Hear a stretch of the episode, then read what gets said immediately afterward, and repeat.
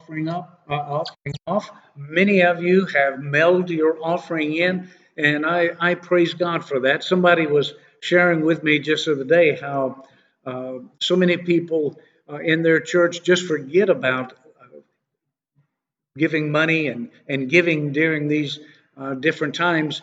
And I was just excited about sharing with them, not our people, that our people understand that the ministry uh, and the work of the church continues even when they can't be here and they so faithfully give you so faithfully give.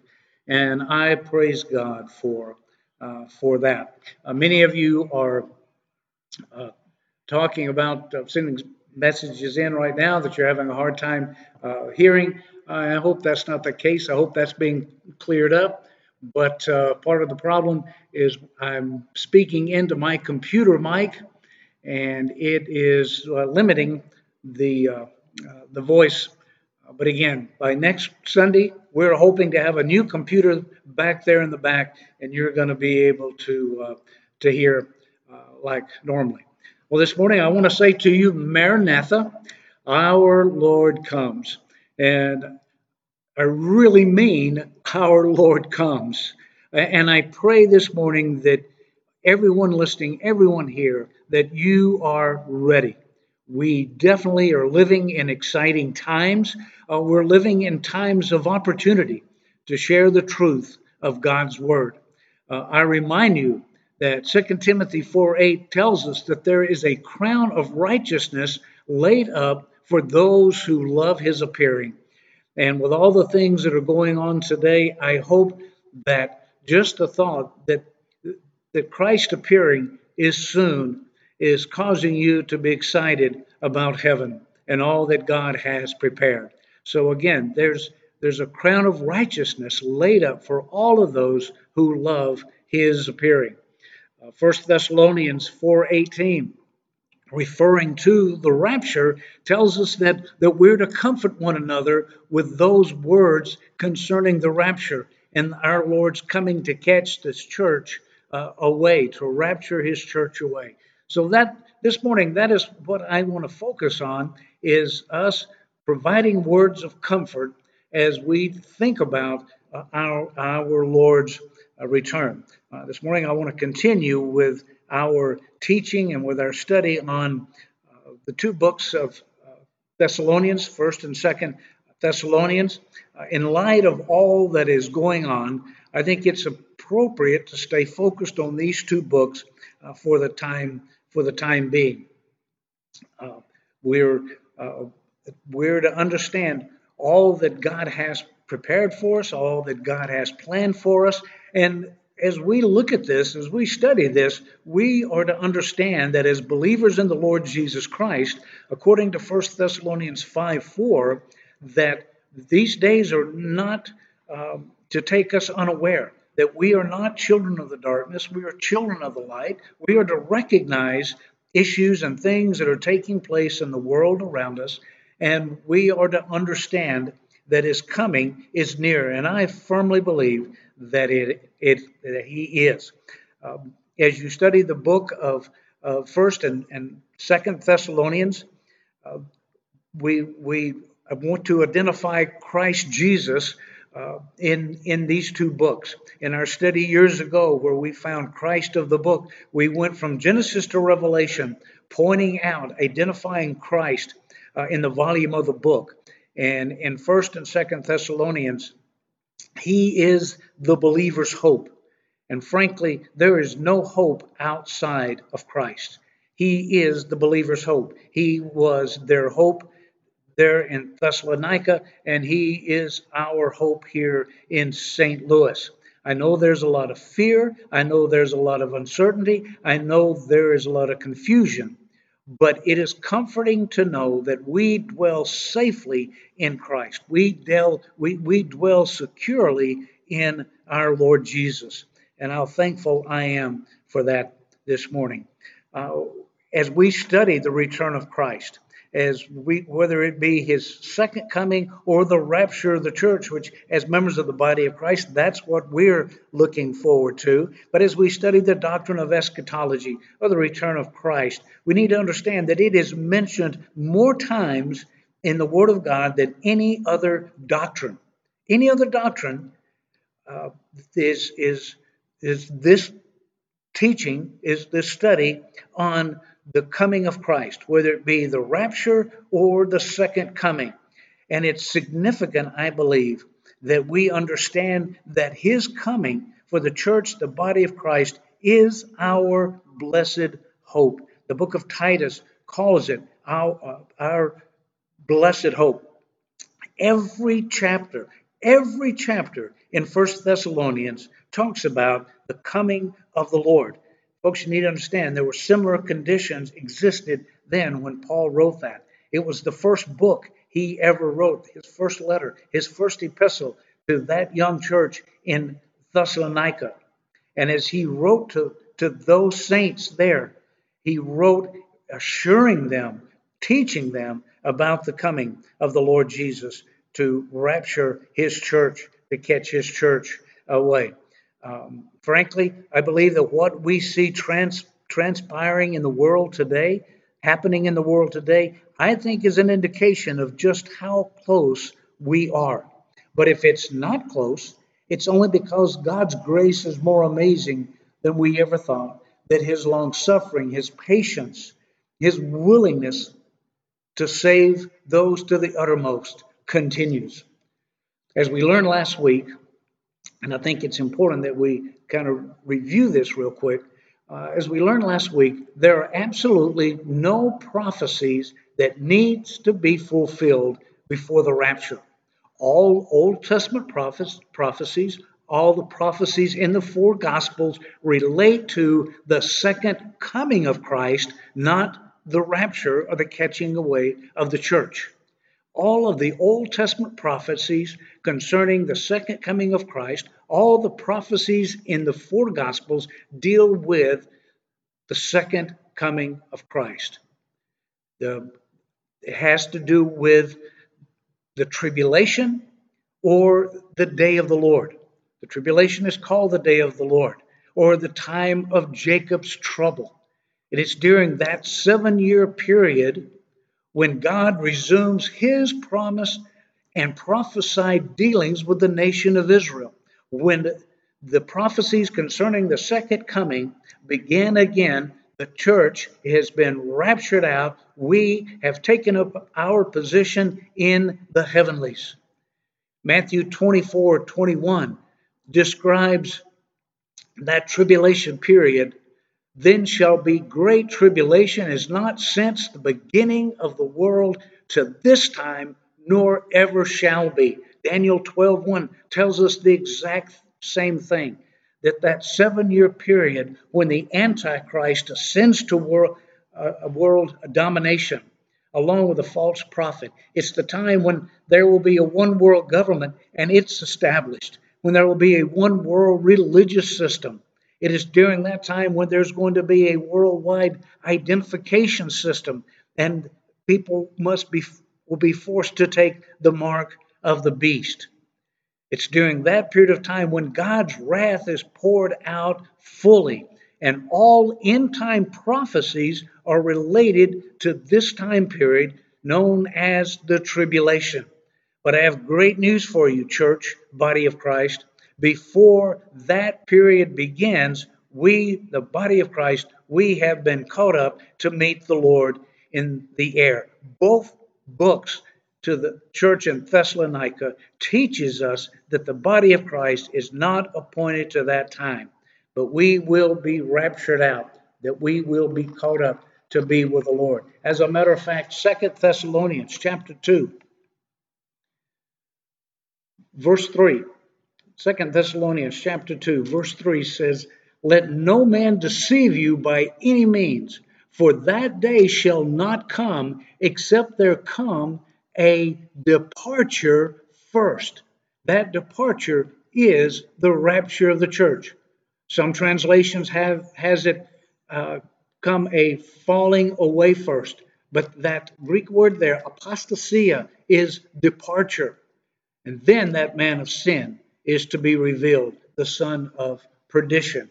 That is when uh, the, the tribulation begins, after the catching away, after the departure that the church, the body of Christ. However, however, if you see things lining up, if you see the stage being set for those prophecies to come to fruition, how much closer is the rapture for us? When you see the world talking about a global identification initiative, when they are suspending uh, national sovereignty and talking about citizens of the world, when you see the unification of, of different religious systems, when you hear them talking about having a global currency, uh, getting away from a cashless society because cash uh, causes uh, disease and the handling of money, and let's just have a cashless society. Friends, that's going on. That is being talked about, not just in, in a minor way, but these things are being discussed and planned and strategized this very moment. See, the bottom line is this that we are not in the time of signs. People ask, are these the signs of the times? Well, yes, those are the signs of the times, but we, during this dispensation of grace, we are not in the time of the signs. The signs are reserved for the tribulation, but we are starting to witness the stage being set for the fulfillment of those items to come to pass. The bottom line is you better get ready for that. And you get ready by believing on the Lord Jesus Christ, trusting Him for salvation. Because believe me, you do not want to be left behind. Again, Matthew 24 21. Then shall be great tribulation, as not since the beginning of the world to this time, nor ever shall be. You say, Pastor, you just talk about this all the time. And it is because I feel an urgency. I feel a need for us to be talking about the coming of the Lord Jesus Christ and letting it be known that our faith and trust is in Christ, that we are ready to stand before Him. But so many of our loved ones and our friends aren't. And the urgency of sharing the truth of God's Word is paramount to us. Uh, as I said earlier, that this book uh, to the Thessalonians uh, is the first book written. It was written by Paul from Corinth. Uh, he was concerned. Uh, he had started that church on his second missionary journey. His first book to, to the people there uh, emphasized the, the rapture, the coming, the coming of Christ, and he wanted them to understand what was going to transpire uh, because the days were difficult, the times were difficult. They wanted to know, well, what about those who have died? Uh, what about those who've gone on? What is what's their status? And so Paul declared that. Uh, we, we need to understand that not all of the revelation of the mystery had been revealed at that point that there was still much that the Lord was going to reveal to the Apostle Paul concerning this present dispensation, concerning that mystery. Uh, the revelation of the mystery, it was still developing, not in the mind of God, but as Israel's rejection of the king became more and more evident in the land and outside the land, the more and more they would declare they would not have this man to reign over us the more that the mystery was revealed to the Apostle Paul, the apostle to the Gentiles. And what we what we see as we study this, how that uh, God was showing His might, He was showing His power during those early times, so that the Apostle Paul had the same powers, the same authority as the, the twelve apostles had when it came to healing, uh, as he spoke the the truth uh, the the revelation of the mystery came to him. I mean, you can imagine if if this man who had been persecuting the church, uh, the the kingdom believers, the kingdom church, all of a sudden came up with something as new as this revelation of the mystery, as this dispensation uh, that he was talking about, the dispensation of grace. They could have argued with him. They could have said, "Paul, you are absolutely wrong. Go back to Tarsus." But The fact that that what Paul was doing was equal to what the apostles were doing during that time, and that the Gentile believers, they were experiencing the same gifts, they were experiencing the same power, they were understanding that this was God's uh, work. The gifts of the Spirit were still active during that time. Uh, Paul talks about the fact that these sign gifts uh, to the unbelievers was going to, to continue until that which is perfect is come. The healing was going on, uh, the gift of tongues, the gift of knowledge, the gift of prophecy, all of those were active because, especially the tongues, knowledge, and the prophecy, that is how the revelation of the mystery was getting out. They did not have the written word of God. But Paul tells us, he assures us, he makes sure that we understand that that revelation of the mystery came from the Lord Jesus Christ that the revelation of this present dispensation, Christ in you Gentiles, the hope of glory, that revelation to Paul uh, came in order to prove that God was doing something different among the Gentiles, but those sign gifts were going to cease once that which is perfect is come. And that is something, not someone. And that something that was going to bring about the con- conclusion of those sign gifts was the complete Word of God. And when God's Word was complete, uh, then those sign gifts uh, stopped. So, uh, as we, we study this, we understand Paul's dealings. Uh, in he wrote to the church in Thessalonica from Corinth. Uh, it's in Corinth, uh, the church there, that he writes to, explaining that that information that whether there be tongues, they're going to cease, knowledge, uh, prophecy, all are going to fail until that which is perfect is come. And then when that which is perfect, the Word of God comes, then all of those sign gifts are going to cease. Uh, we need to understand that God desires for us to walk by faith tonight uh, or today, not by sight.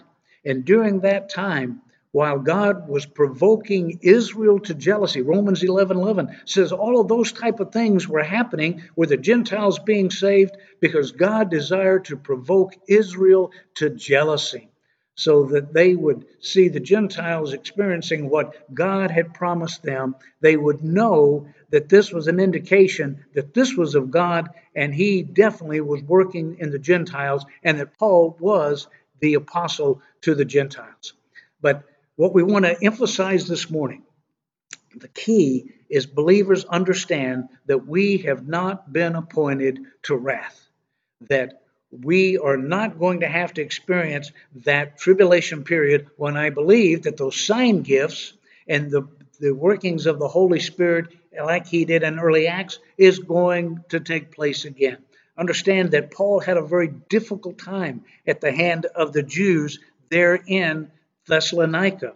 Uh, it was here in Thessalonica where the accusation was leveled that those that have turned the world upside down have come here also. Uh, may we take advantage of all that's going on and do that now. May the church, the body of Christ, witness and stand faithful as we share the truth of God's of God's word. Uh, in in Acts chapter 18, verse 11, writing to them from Corinth, uh, Paul uh, demonstrates his concern for those in Thessalonica. And he sends Timothy back. And Timothy comes back to, to Paul after he visits them in Thessalonica. And he talks uh, about how he is so blessed by the news that Timothy brings of this church in Thessalonica, that they were standing strong in the faith, that they were demonstrating God's love, that their hope was uh, were strong. Yes, they were going through difficult times also. But boy, were they doing the things that God had called them to do. Their faith was strong, their love was strong, their hope was strong. And Paul reminds them that during these difficult times, of God's expectations of holiness, that it is God who has sanctified us, he, it is God who has separated us uh, apart for His glory and for His will. And it's during this time that our lifestyle is so important that we be a testimony. It is crucial that we have a testimony to those unbelievers so they can see the hope that's within us, that they can understand all that God has, has called us to be and do, and we're faithfully carrying that out. That uh, the, understanding that there is an extremely hostile world out there. It is a dangerous world out there. But God calls us to be strong in the faith. He calls us to keep looking up. He calls us to love His appearing regardless of what's taking place all around us. As we search the, the scriptures, as we, we read more about what, what Paul was saying to this church in, in Thessalonica, uh, in uh, Thess- uh, First Thessalonians uh, 1 4, he talks about how there is no doubt that God was working in their lives, that there was ample evidence of how God was working in that church there. May that be true of us here today, that there is ample evidence of all that God is calling us to do and calling us to be as we reach out. Uh, verse 5 of First Thessalonians 1 talks about the fact that uh, they understood the gospel that Christ had died for their sins, was buried, and rose again. They came out of idolatry. But when they heard that glorious news, when they heard the gospel, the power of God into salvation, they believed and they became those saints. Paul calls them his crown of rejoicing. What a burden for the lost he has. Uh, he was encouraging them to have that burden for the lost. He continued to teach, he continued to instruct this young church. Every chapter, every chapter in the book of uh, First Thessalonians mentions the coming of the Lord Jesus Christ. He indeed is the believer's hope. In First Thessalonians chapter 4, verse 1, well, I tell you what, let's go to 1 Thessalonians chapter 3. Start with verse 11. 1 Thessalonians 3:11. Now God himself and our Father and the Lord Jesus Christ direct our way unto you, and the Lord make you to increase and abound in love one toward another and toward all men, even as we do toward you, to the end that he may establish your hearts unblameable in holiness before God, even our Father, at the coming of our Lord Jesus Christ for all his saints. Chapter 4, verse 1 Furthermore, then, we beseech you, brethren, and exhort you by the Lord Jesus, that as you have received of us how you ought to walk and to please God, so you would abound more and more. See, as you're walking and pleasing God, the world is going to see that. The world can tell that there is something different about your hope. There is something different about your life. There is something different about you. And I believe fully they are going to ask what makes the difference in your life. And it's during these difficult times that you're going to have that opportunity to share. It's not what makes a difference, it is who that makes a difference. During that chapter, Paul wants to make sure they're not ignorant. Verse 13 in 1 Thessalonians 4, he says, But I would not have you to be ignorant, brethren, concerning them which are asleep, that you sorrow not, even as others which have no hope. For if we believe that Jesus died and rose again, even so them also which sleep in Jesus will God bring with him. For this we say unto you by the word of the Lord, that we which are alive and remain unto the coming of the Lord shall not prevent them which are asleep. For the Lord himself shall descend from heaven with a shout with the voice of the archangel, and with the trump of God, and the dead in Christ shall rise first. Then we which are alive and remain shall be caught up. Harpazo to means to be taken by force, to be plucked, to be pulled up, to be caught away. That is the rapture. Then we which are alive and remain shall be caught up together with them in the clouds to meet the Lord in the air, and so shall we ever be with the Lord. Wherefore, comfort one another with these words. What a precious God, loving God that we have, who desires for us to know that He's coming back for us. There are some indications, perilous times, men lovers of their own selves, but He is coming back for the church, the body of Christ.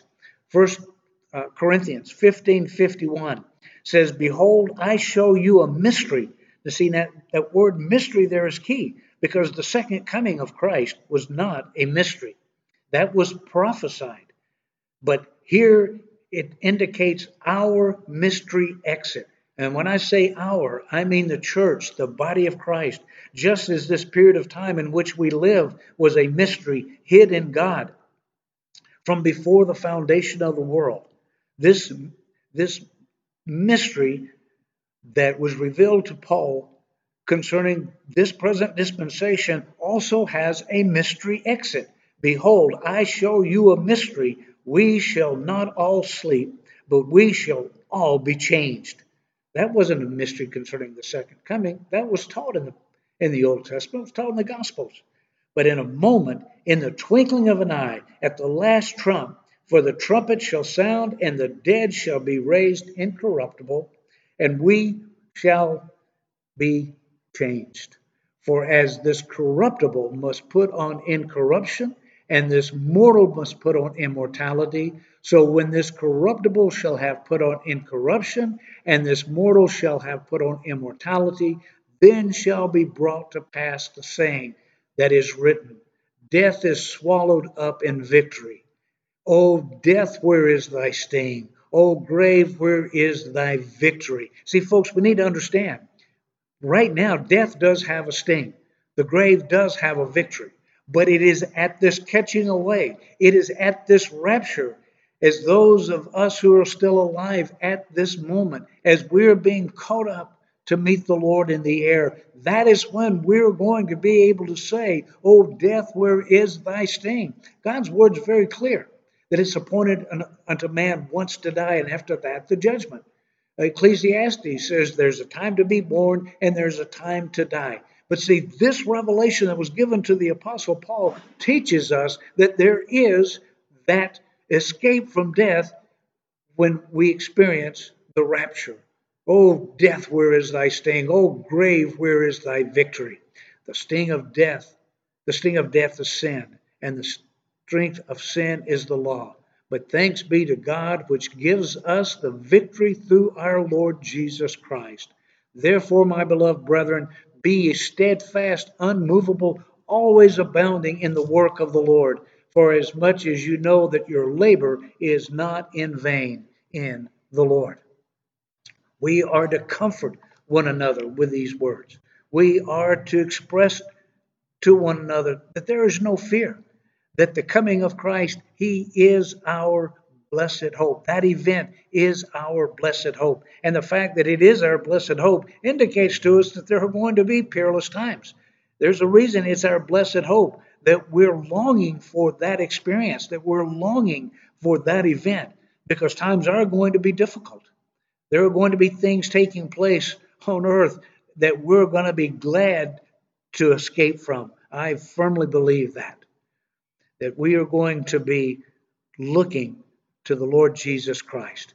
My friends, if the rapture is not close, with all the different things that are happening, I say again, it only means that God's grace is greater than we ever thought. As He continues to reach out with loving arms and loving hands to save you to the uttermost. He is so long suffering that it's God's will that all men be saved and come to the knowledge of the truth, that God is not willing that any should perish. And astonishingly, it means that we have more time to preach and share the truth of God's Word. I hope this morning that you are ready for that catching away. I hope and pray that you are ready for the Lord's return. But until then, may we work faithfully May we witness faithfully. May we watch faithfully. as all the things transpire here on earth, may they know that we are believers. May they know that we have been redeemed by how we live our lives, by the testimony, by the witness that we have. The next week we're going to be talking about Second Thessalonians and how that God's word is very clear. Again, we have not been appointed to wrath, and there's going to be that departure before the man of sin, before the beast, before the Antichrist uh, gets started. So we're going to be talking about that next week. We're going to be talking a little bit more about the day of the Lord, the tribulation period, and all the Old Testament prophecies related to that period of time.